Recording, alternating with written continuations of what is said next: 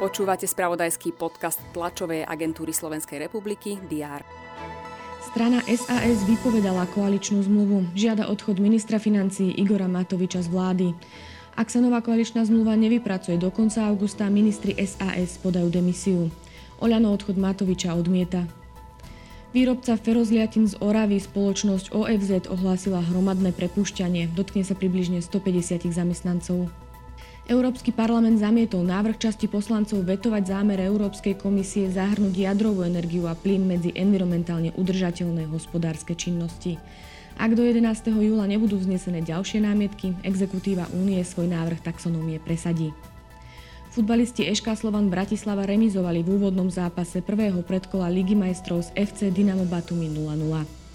Aj tieto správy rezonovali predchádzajúci deň. Je štvrtok 7. júl a s ním aj prehľad očakávaných udalostí a aktualít. Vítajte pri jeho sledovaní. Malé motorové lietadlo spadlo vo štvrtok ráno medzi Ciglom a Lehotou pod vtáčnikom v okrese Prievidza. Podľa slov Trenčanskej krajskej policie nie je pilot v ohrození života. V historickej budove Národnej rady v Bratislave sa uskutoční veliteľské zhromaždenie náčelníka generálneho štábu ozbrojených síl. Zúčastnia sa ho aj prezidentka Zuzana Čaputová, minister obrany Jaroslav Nať a ďalší hostia.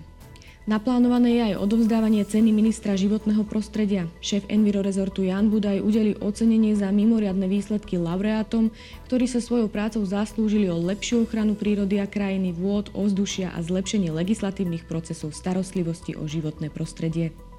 Poľský prezident Andrzej Duda a litovský prezident Gitanas Nauseda navštívia spoločne oblasti pri hraniciach svojich krajín s Ruskou Kaliningradskou oblasťou.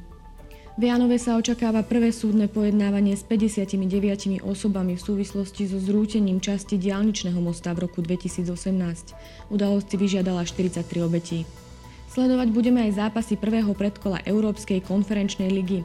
Ružomberok nastúpi proti Kauno Žalgiris a podvečer nás čaká duel Dunajská streda versus Cliftonville. Cyklistické preteky Tour de France pokračujú šiestou etapou, no a na Wimbledone budeme sledovať semifinálové zápasy dvojhry žien. Deň bude prevažne polooblačný, teploty sa budú pohybovať od 22 do 27 stupňov Celzia. To bolo na dnes všetko. Aktuálne informácie prinesieme počas dňa v spravodajstve TASR a na portáli teraz.sk. Prajem pekný deň.